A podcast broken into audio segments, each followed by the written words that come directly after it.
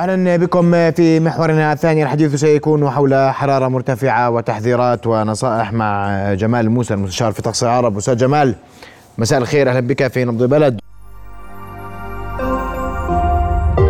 رؤيا بودكاست. بدي أسمع منك أول شيء في أي تغيير على هذه الصورة، لأنه بعض المواقع تطالعنا بأنه درجات الحرارة لا 40 بكرة في عمان، فبدي أسمع منك توضيح لهذه النقطة ابتداء ثم مباشرة نصائحك للتعامل مع الحالة الجوية. تفضل أستاذ جمال. مساء الخير لحضرتك. فعلا غدا ارتفاع حوالي درجة إلى درجتين عما وصلت إليه اليوم.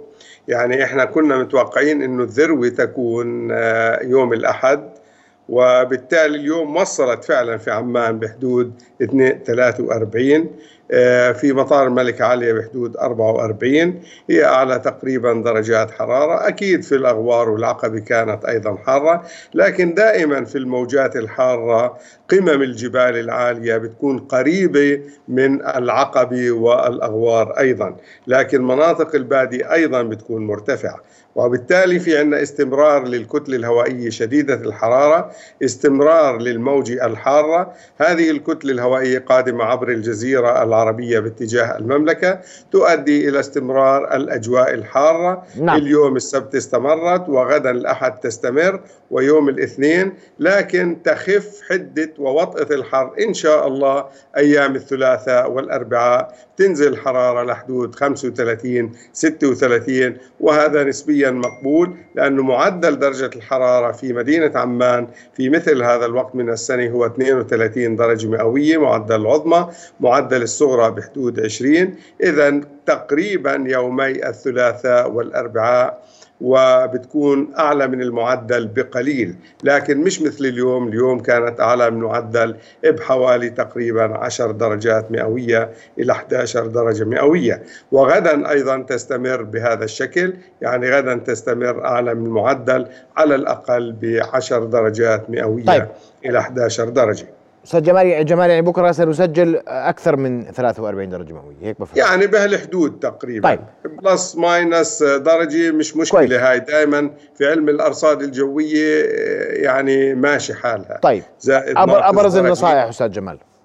أبرز النصائح أول شيء شرب كميات كافية من السوائل وخاصة الماء لتعويض نقص السوائل والأملاح، وترشيد استهلاك الطاقة، تخفيف الأحمال من أجل استمرارية تزويدنا بالكهرباء، عدم ترك الأطفال داخل السيارات، الابتعاد عن المشروبات المحلاة صناعيا، الراحة دائما إذا شعر الشخص بنوع من التعب في مكان بارد، ترطيب البشرة، شرب الماء أيضا، عدم التعرض. أستاذ جمال بكرة أكثر ساعات راح يكون فيها حر إمتى؟ إحنا اليوم قلنا المرة الماضية قلنا من الصبح بنلاقي يعني دائما حرارة أعلى حرارة بتكون، وأكثر شيء بيكون خطر، والتعرض لأشعة الشمس بيكون يشكل مخاطر على صحة الإنسان وجسم الإنسان.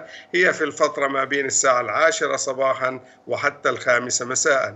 في هذه الفترة تكون الأشعة فوق البنفسجية التي تصل إلى سطح الأرض، بيكون تأثيرها كبير جدا، وبالتالي تحدث أثر واضح على الجلد وعلى العيون، وبالتالي أيضا يمكن استخدام نظارات شمسية ذات كفاءة عالية لمنع الأشعة فوق البنفسجية من اختراق العين. هاي أيضا نقطة مهمة.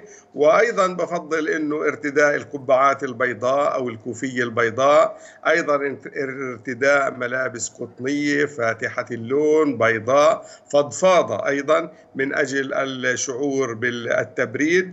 ذات الألوان كمان مرة البيضاء. أعلى ساعة مرة أخرى أستاذ جمال، أعلى ساعة فيها أعلى درجات حرارة قد تسجل يوم غد بين أي ساعتين في عمان تحديدا. أعلى درجات حرارة تسجل ما بين الساعة 1 إلى الساعة 4، لكن أخطر شيء بيكون الأشعة البنفسجية، أكثر شيء بتكون موجودة وخطيرة وتشكل خطر على جلد الإنسان، هي ما بين الساعة 10-11 صباحا وحتى 5 إلى 6 مساء. نعم. هذه بتكون تشكل خطر. أيضا بحب إخلاء السيارات دائما من المواد الغازية والقداحات والمشروبات. نعم. الغازية والعطور أيضا والمواد المعقمة، وعدم بدنا ننتبه أيضا من الأفاعي من العقارب خاصة في الأماكن المفتوحة. نعم. وعدم وضع اسطوانات الغاز تحت أشعة الشمس مباشرة. واضح. والأهم من ذلك عدم رمي أعقاب السجاير و خاصة في الأعشاب الجافة، وعدم إشعال النيران في المواقع الحرجية وعند الأشجار، لأنه هذا قد يشكل خطر ويسبب حرائق. هذه الحرائق إما تكون مرات من أشعة الشمس المباشرة إذا في زجاجة، ممكن تعمل كعدسة لامة، تعمل الشعلة، ممكن يكون واحد رمى سيجارة بالصدفة عن جهل أو عن قصد، ممكن تعمل شعلة، ممكن إشعال نيران من أجل مثلا الهش والناش قد تسبب شعلة أيضا. مين بكرة يا أستاذ جمال؟ يا أستاذ جمال بكرة مع الحر مين بده يشوي؟ نعم مين بالحرب بده يشفي بكره؟ يعني على سبيل المثال بتعرف ايش والله اليوم. طيب انا بدي اشكرك على جل النصائح اللي قدمتها استاذ جمال، وانوه فقط الى ابرز ما ذكرته، هو الحديث عن اكثر الساعات يوم غد تستشهد حراره مرتفعه ما بين 1 إلى 4 من بعد الظهر او من بعد العصر، وايضا الأشعة فوق البنفسجية من 10 إلى 11 صباحا وحتى 5 إلى 6 مساء. شكرا لك مرة أخرى مشرف طقس العرب جمال الموسى، كنت معنا مباشرة من العاصمة عمان. رؤيا بودكاست.